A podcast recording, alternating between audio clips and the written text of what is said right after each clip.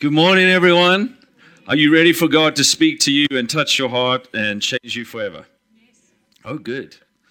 You should be very glad that you are here today. You should be very glad that you're watching this online today. God is going to do something amazing. So, won't you just give yourself to Him and just say, Lord Jesus, speak to me today. Father, we do. We ask you to fill this place with even an increase of your presence. Thank you for your presence that came during worship. But I bless this church.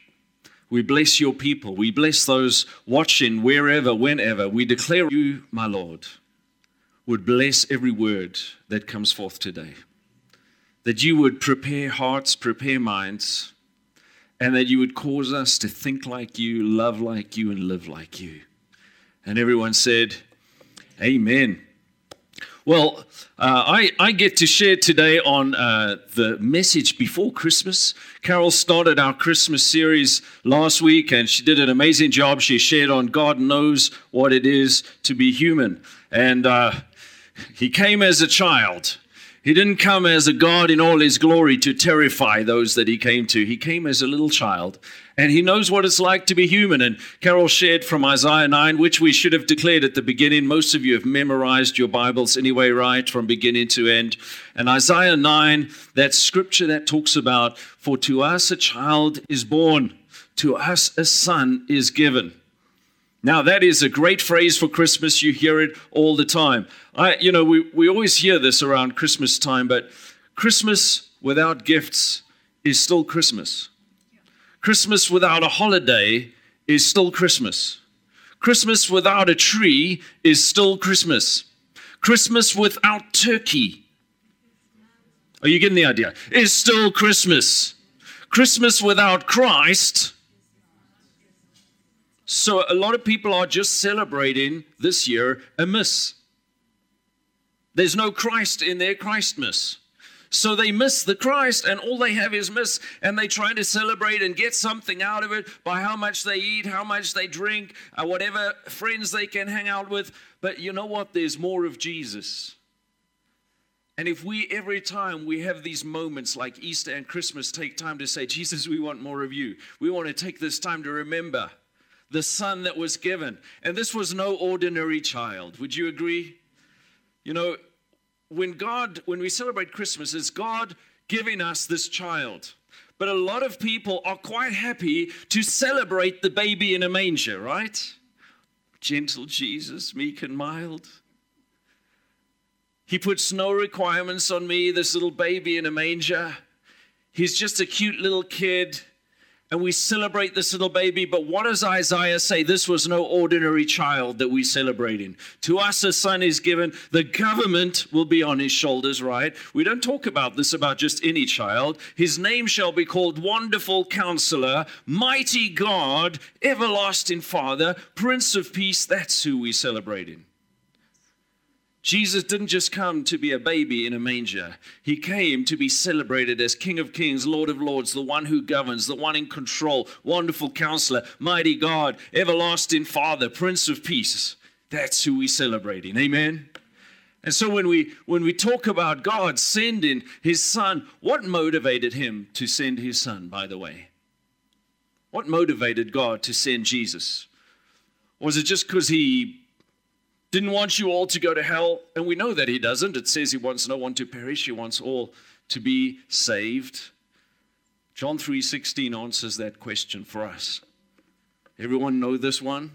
For God, say it with me. For God so loved the world that he gave his one and only Son, that whoever believes in him shall not perish but have eternal life. Now, we often stop there, but we need to catch the heart of verse 17 as well. For God did not send his Son into the world to condemn the world, but to save the world through him.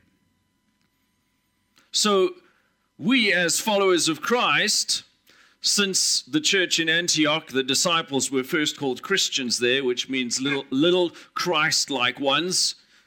To be a Christian means to be like Christ, right?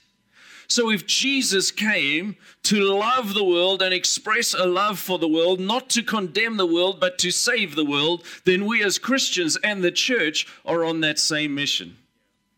the mission to love the world. Hmm. We'll get into this a little bit more. but the true message of Christmas, friends, is the message of love. The true message in your hearts that God wants to shed abroad. He doesn't mind us getting gifts on Christmas, but if you miss out on the gift of His unconditional, unlimited love, you're missing out on the very point of Christmas, the very point of why He sent His Son. You know, I've, I've been listening to a message by just a well known minister in the US, one of my favorites, very funny man, Kris Vallotton. Some of you might know him. And he says this he says, you know, when he counsels, and I can agree with this, about 85% of people that come for counseling don't know that they loved. I can guarantee that a lot of you sitting here today, a lot of you watching, some of you sitting outside today, don't feel loved. It is part of the broken human condition in the world in which we live. And too many have grown up unloved and then come into churches where the church has got everything, got it right, beautiful sound, excellent multimedia, but no love. Guys, if we don't have love, we're nothing. This might well be the most important message of Christmas that you may ever hear. 1 John 4 7 says again, This is how God showed that He loved us by sending His one and only Son into the world that we might live in Him. Adam and Eve in the garden walked away from love. It was God's love that said, I don't want my children to not live with me in a loving family. So God stepped down and He gave everything. And so we talk about when it's Christmas time gifts, and some of you, I don't know, you talk about the gift that keeps giving. Ever heard about the gift that keeps giving? I don't know, oh, there might be many of those, like maybe a coffee machine. To me, that's the gift that keeps giving. if any of you are wondering what to give me for Christmas. But,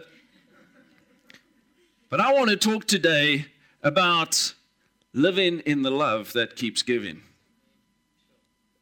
Living in the love that keeps giving. For God so loved that he gave.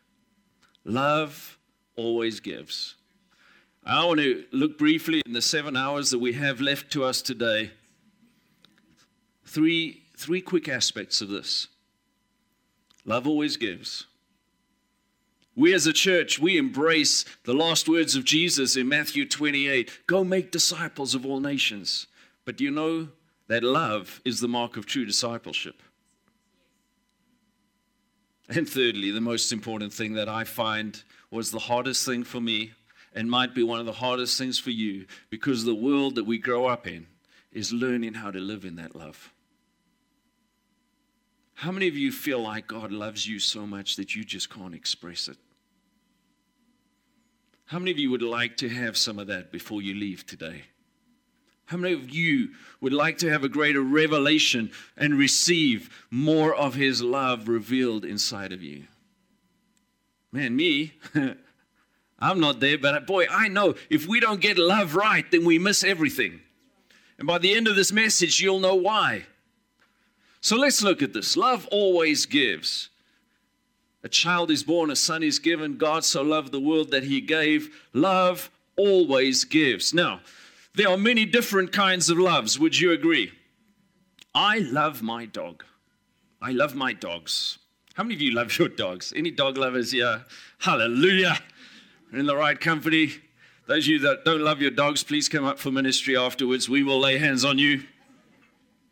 We believe in canine kindness. There's a word in scripture that talks about, you know, a, a loving man cares for his animals. I buy into that. I'd be running a rescue farm if I could.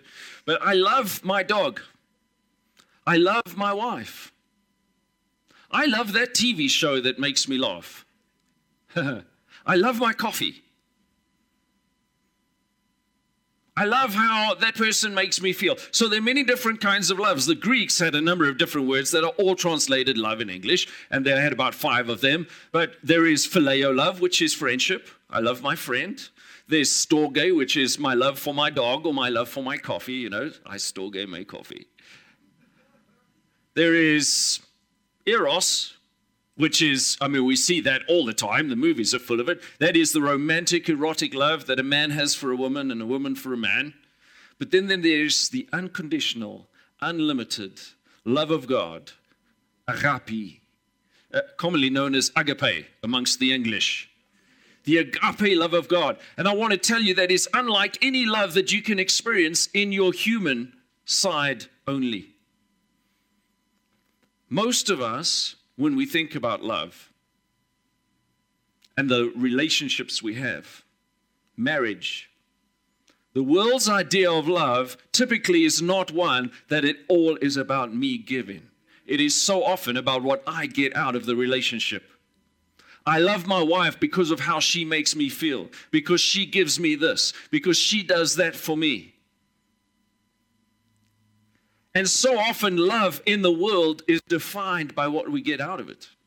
And we go looking because, because so many of us feel unloved. We will do anything to feel loved. Ever heard that song, Looking for Love in All the Wrong Places? I'm not going to sing it for you now. Rindani, would you hit the keys? It's, it's in B flat, my bro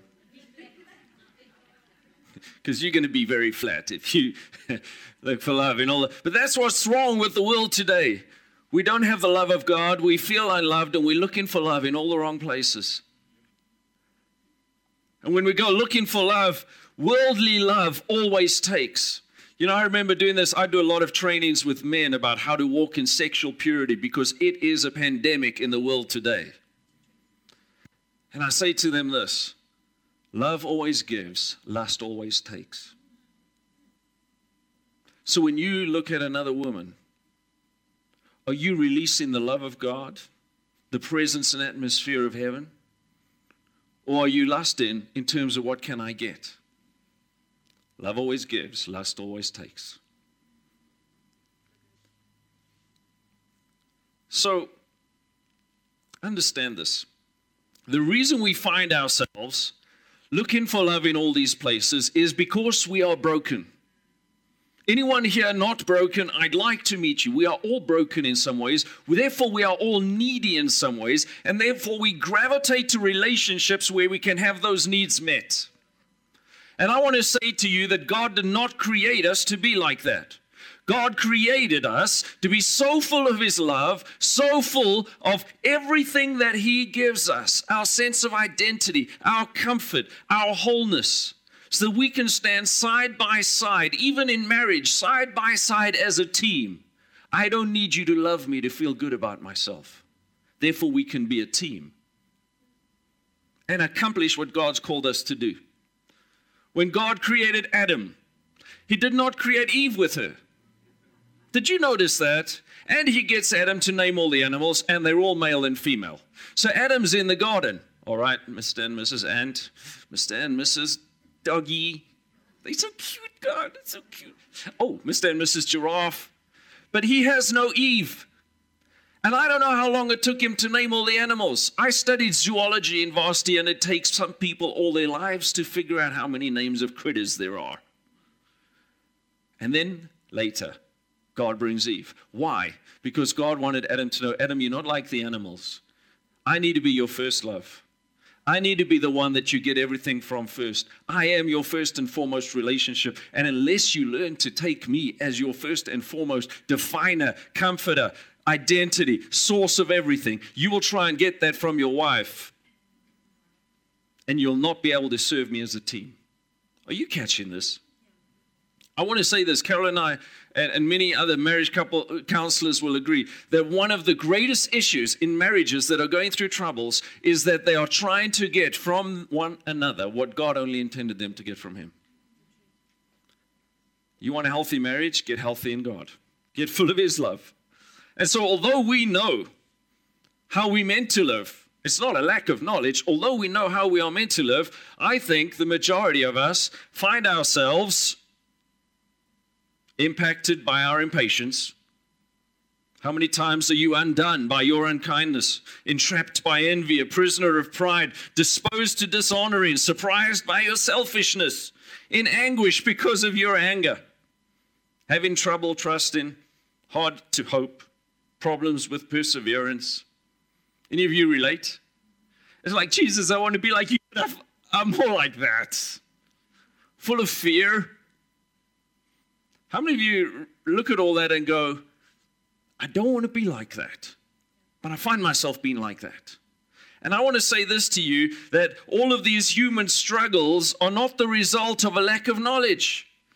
Man, half of you can probably quote all the scriptures of how we meant to live, the fruit of the Spirit, uh, what love looks like, and, and the, the scriptures about living like Jesus. We can quote it, we know it. And like me in my early ministry, I was teaching Bible school, preaching messages, walking all over, teaching people about the love of God, living in Christian character. I was known to be one of the greatest teachers on Christian character. And I didn't have any.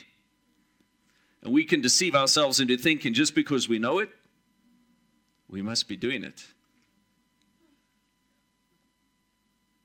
It took me years to actually start to live what I was preaching. I'm still trying to get that right. Ask my wife.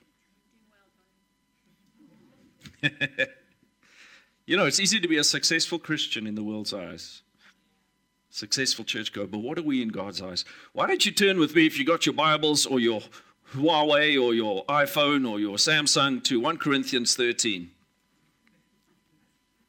I want us to catch this. And so, for those that brought their Bibles, it's good to hear the rustling of cell phones being tapped. I have said often that I'm going to develop an app that when you open your Bibles on your phone, it's going to make that little paper sound. You every time you swipe.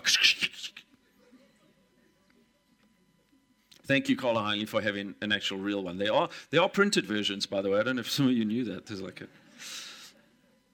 1 Corinthians 13. I can get it all right. How many of you, as Christians, I speak in tongues, I am spirit filled. But if I speak in the tongues of men and angels, but have not love, I am only a resounding gong or a clanging cymbal. I can have the gift of prophecy. I can stand up and impress people by knowing things that no one could have known. How many people prophesy without love?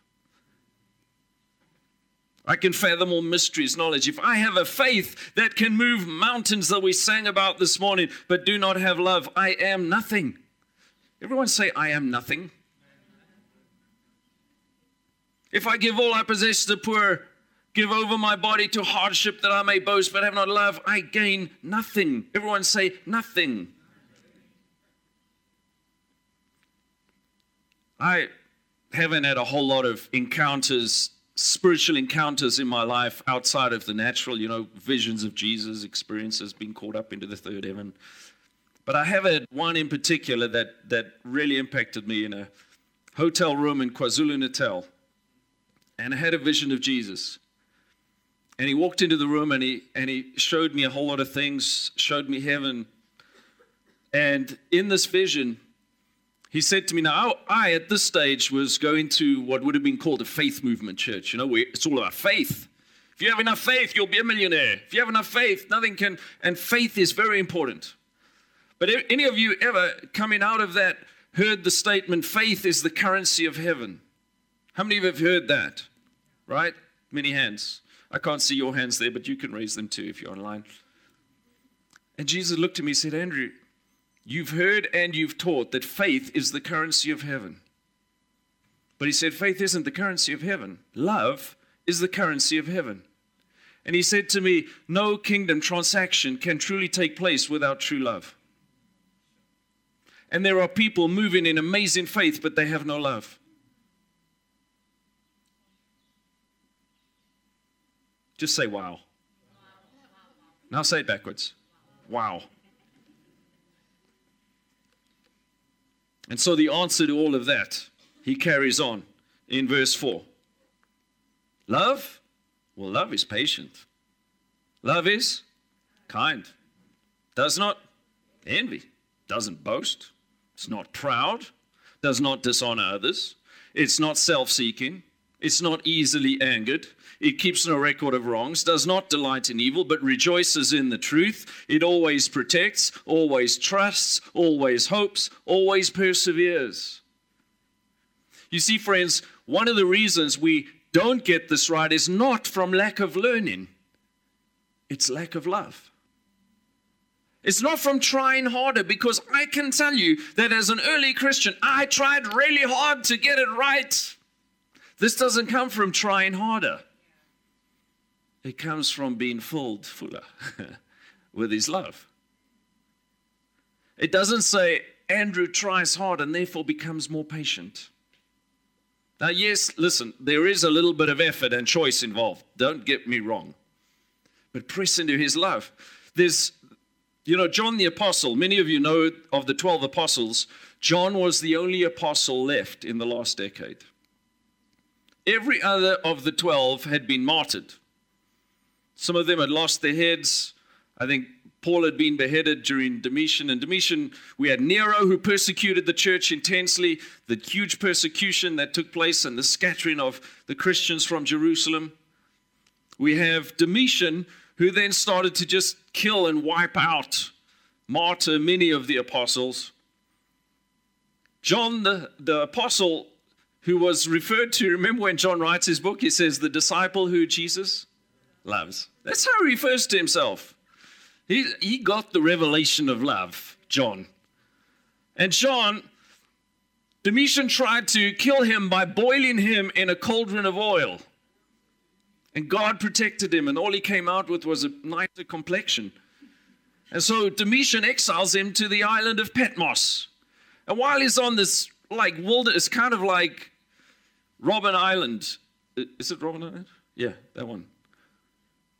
And he's standing there, and the presence of heaven comes down. He hears a voice saying, John, come up here. And he has this incredible revelation of heaven, which we have as the last book of our Bible. And God shows him what's about to happen. Many scholars will tell you that a lot of the persecutions that were prophesied and that came to pass in AD 75 when Jerusalem was sacked and the Romans came and destroyed and just slaughtered the, the entire population of Jerusalem, virtually killing one, leaving another. One was taken, one was left.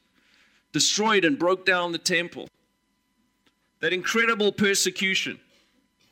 And in that, Jesus gives him seven love letters to the churches of the day. And then John, after that, he leaves Patmos and he goes back to Ephesus. He's an old man. He's the last apostle living. He has seen trouble come and go. He has seen the tribulations. He has seen all the false messages and heresies that are coming into the church. And he now writes his last letters, his last message to the church as the last standing apostle. And what is 1 John, 2 John, 3 John all about? Anyone want to take a guess? Love. That is one four letter word that you can speak and receive every day, every minute. His whole focus, the last thing that he said, love. 1 John 4, he says things like this, and I want you to just catch this. Just listen. Sometimes people switch off when we're just reading. I want you to listen to what John says to the church. Dear friends, let us love one another. Dear friends, sitting here today watching, let us love one another. Let us love one another. Jesus said it's easy to love those who love you. What about those who don't? What about love your enemies? For love comes from God. Everyone who loves has been born of God and knows God. How many of you been born of God? Know God. Then let it manifest in love. Whoever does not love does not know God how many people claim to know God, but they have no love? I hope you're getting the message because God is love. God doesn't just love, God is love. This is love. Not that we loved God, but that He loved us. You see, if love were defined in how we relate to God, it'd be messed up. We're broken. I love Psalm 103 where it says, As a father has compassion on his children, so he has compassion on me, because he remembers how I was formed, that I am but dust. He knows that we don't have the capacity to love him properly. So he says, Let me fill you with my love first so that you can love. So I want to say this to you if you have a problem loving others, make it your goal to be full of God's love and receiving his love. Make it your goal to know that he loves you and live in that love. Because God, when He is in you, God is love. Therefore, having God in you means having love in you. Dear friends, since God so loved us, we also ought to love one another. No one's ever seen God. We will one day, but if we love one another, then God lives in us and his love is made complete in us. I'm just pulling a few things out that John says. And say one more thing God is love. Whoever lives in love lives in God and God in them. You want more of God? Live in love. We love because He first loved us. Friends, you cannot love by trying harder. You cannot love by willing yourself to love. You love by He loved me first. You love by receiving His love first. You love by first thing in the morning waking up and say, Dad, I receive your love. Give me that great big hug. Oh, yes, thanks, Dad. That's amazing. He pushes right past. He doesn't look at your sin. He's not standing there judging. God did not come to condemn, He came to love and save. So, if that's the mission of the church, what should the church be doing? How did the world see the church? I think the world sees the church as condemning, judgment. You did that, you did that, you did. That's not the, the ministry of Jesus. The ministry of Jesus is unconditional love. Which brings us to my second point love is true discipleship. We, we, man, we teach on, believe, and practice discipleship because that is how the kingdom grows. We don't just want people to get saved. We don't just want believers. Jesus said, go make disciples of every person. But what kind of disciples you make? You can make theological disciples. You can make a committed army of disciples, an angry group of radicals mad at the world.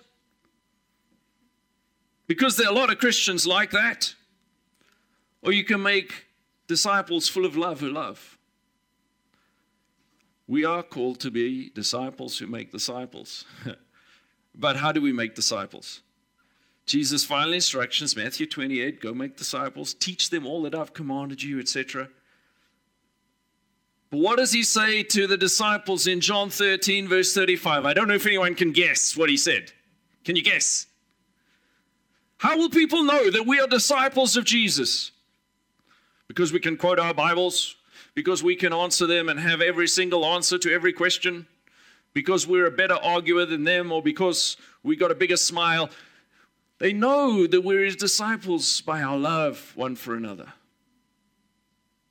Are we disciples who love those we disciple? While we discipling people in the Word, while we discipling people in living the life of Jesus, are we discipling them in love?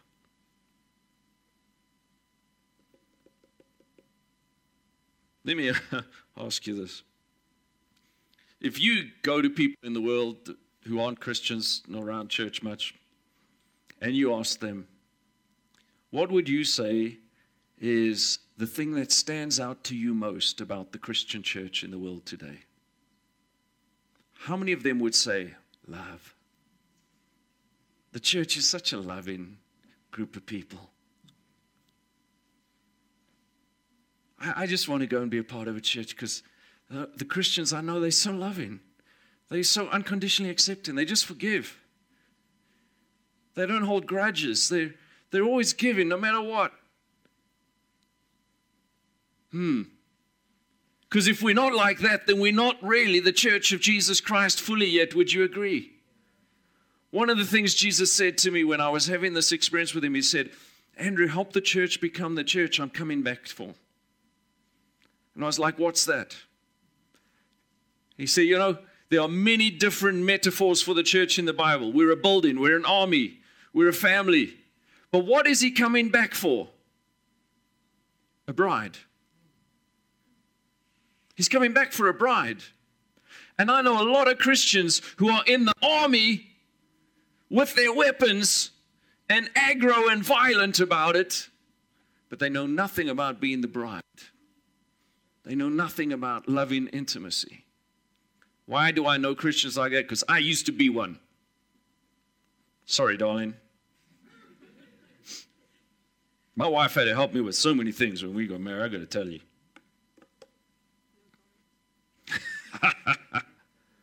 I had I had someone come up to me a while back and they were like, new Christian. There's so many commands in Scripture. There's so many things that we have to do. How do you know what to do when. Have you ever like looked at there so many things? Do this to the poor, do that, you know, give us. And I immediately said, Well, you know, Jesus was asked that same question, and this was his answer. One of the teachers of the law, one of the scabs or parasites, uh, scribes or Pharisees come. Of all the commandments, and there are hundreds, which is the most important? What does Jesus say? The most important one is this Hear, O Israel, the Lord your God is one, and you shall love the Lord your God with all your heart, with all your soul, with all your mind, with all your strength. And the second is this love your neighbor as yourself. There is no command greater than these. You want to keep all the commands? Love.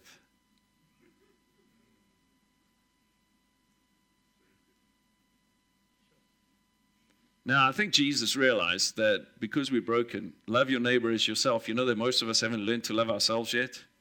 So a little later on, he says, A new command I give you that you to love one another as I have loved you. Let him heal you so you can love like he loves. Romans 13, you don't have to go Roman over there, but you know Romans 13 says this love is the fulfillment of the law. Jesus said, If you love me, you'll keep my commands. Kevin York, many of you know him, he's been around, he's a church coach, he's helping us work through some of our new systems in the Joburg Citywide Church. And he said this once that really struck me. He said, I go all over the world, I minister to churches, not just every nation churches, but he coaches, helps them establish systems. Their church are big churches. And he says, You know what troubles me the most in all the churches that I go to? See, everywhere I go, I see the sin of lovelessness great, amazing, powerful churches. So, we need to learn to live in love. Read this in 1 John 4 God is love. Whoever lives in love lives in God and God in them. We love because He first loved us. Can I say this in closing? No, with or without your permission. I got the mic.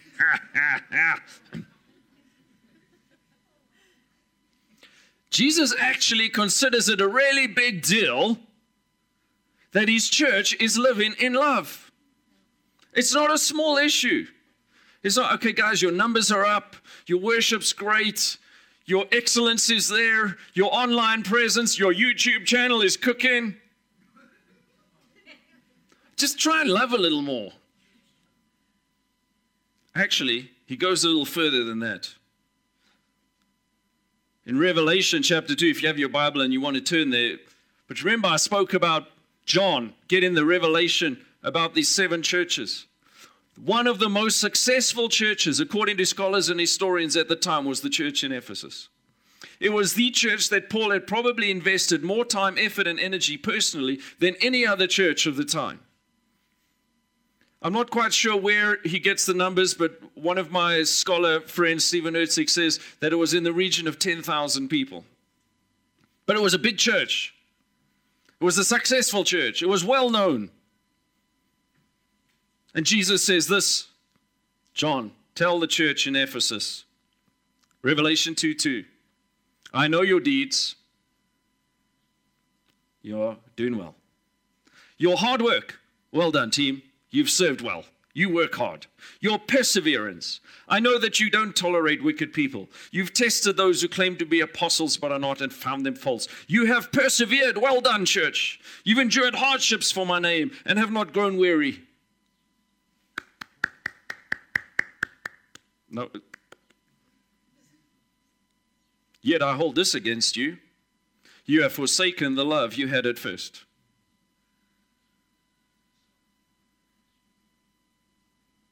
You know how many times God's reminded me of that? Andrew, yeah, okay, you're ministering well, you, you're doing okay, you know, you, you, you got some skills. Where's the love gone? Consider how far you have fallen.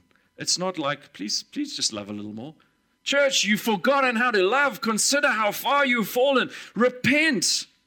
Go back to that love that you had in the first place. If you don't repent, I'm going to come and remove your lampstand, which was the sign of the authority of them as a church. In other words, if you don't love, you can't be my church. Whoa.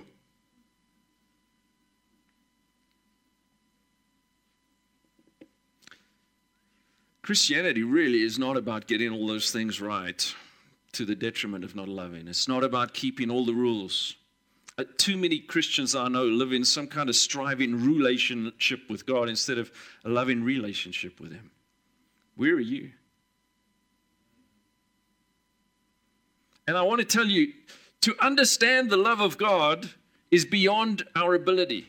You may not fully experience the love of God in its fullness while we live in this side of heaven, but we've got to get closer and closer every day. How many of you, as parents, how many parents are here? I see those hands. How many children are here? How many of you are children of parents? Okay, good. Let me tell you something. When, when our children were born and I'm holding them, it's like, oh my gosh. that love that I feel is like, you know, you don't know until you've had that baby and you're holding that baby in your arms. It's like, what is this? I would die for this little thing. It can't even speak. It's not potty trained.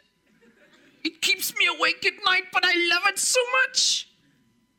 Watching my children grow up, the love that I feel for my children cannot be expressed in words. How can that young child, how can a parent ever sit down and say to that child in words what you feel for them?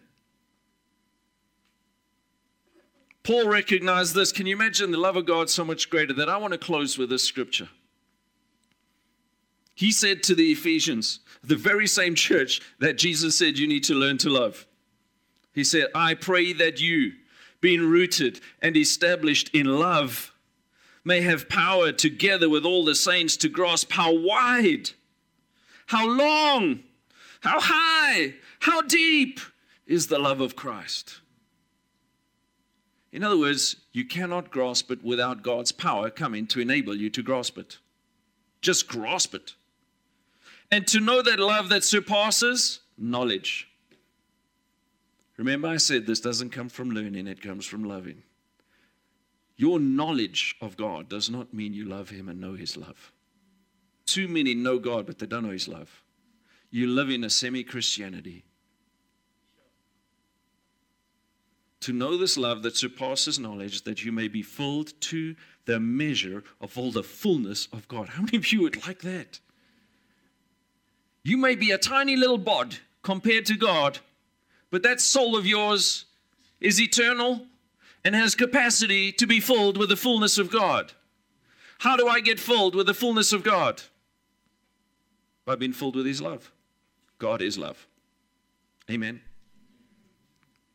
So I want to say this. You know, His disciples watched Jesus, they watched Him pray, they watched the effectiveness of His prayers, and they said, Lord, teach us how to pray.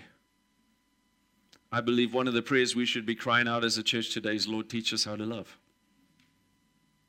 Won't you stand with me as we close?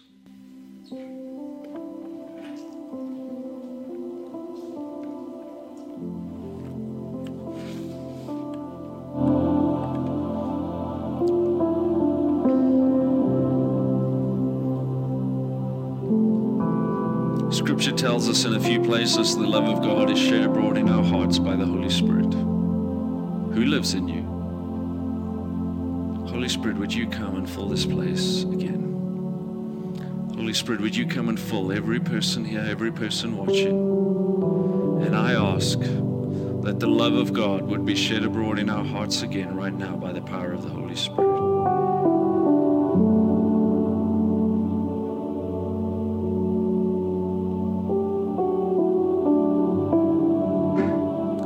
Of you been so hurt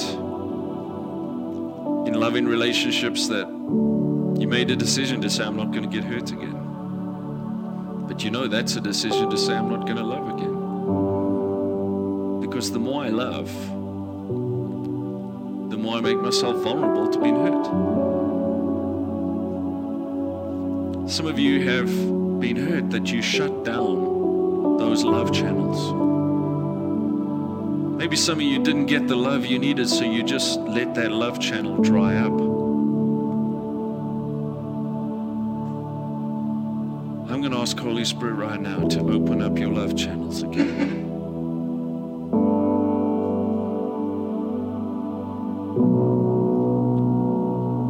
Lord Jesus, come with your grace, your mercy, your power,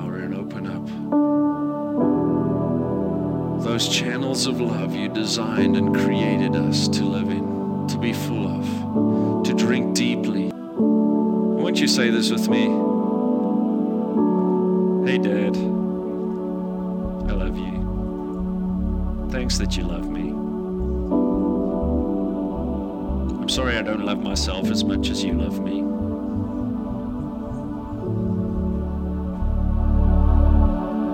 Teach me to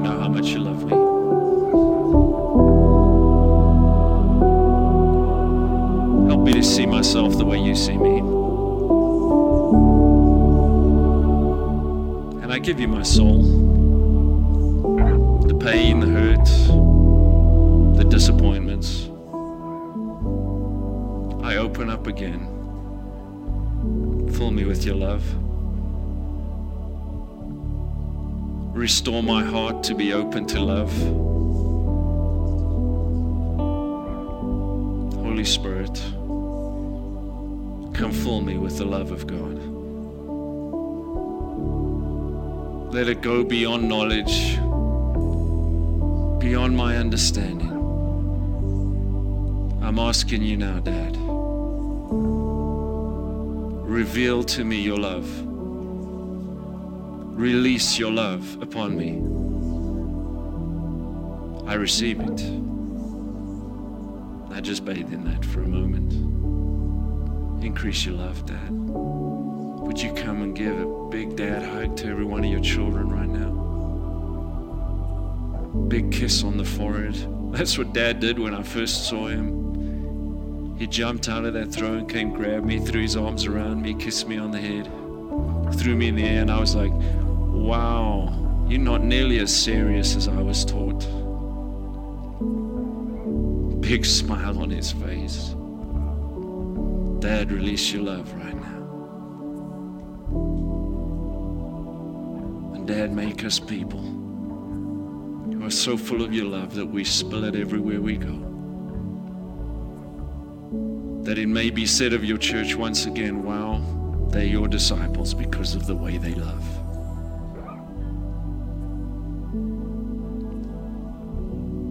Now just start to receive. Just receive. Just drink in that love.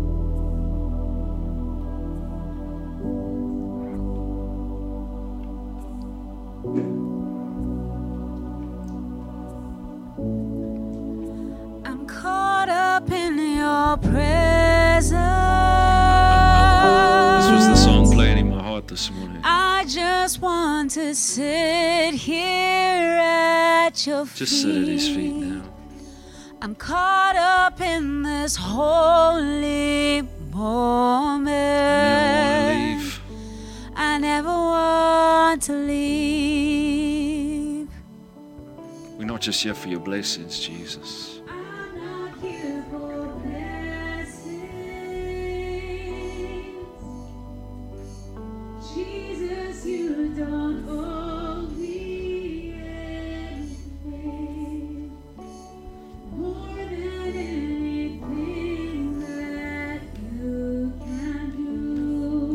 Just want you.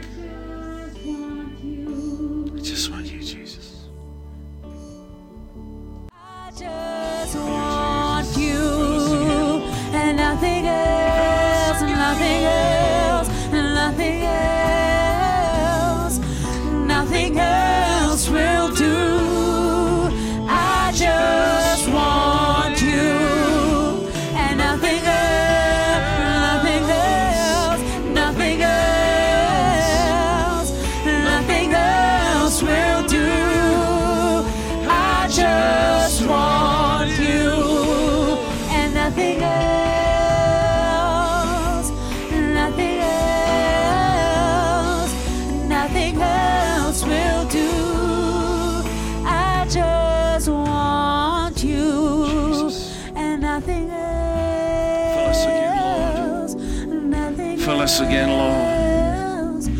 Fill us again, Lord. Let the love of God be shed abroad in your hearts by the Holy Spirit. Fill us, Lord, as vessels of love. We want to go from this place not just loving you, loving ourselves, loving those that love us, but many of us are going into places with Christmases where we're around people that are hard to love, and we want you to give us the grace to show love.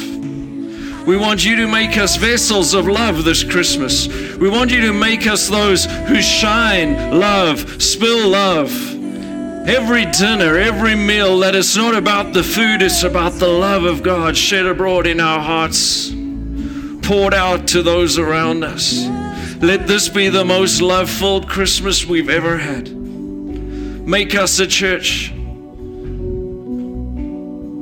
that loves the world, doesn't condemn it, that loves our enemies, forgives them, doesn't become bitter or resentful. Fill us with that love, Lord. Send us out in that love.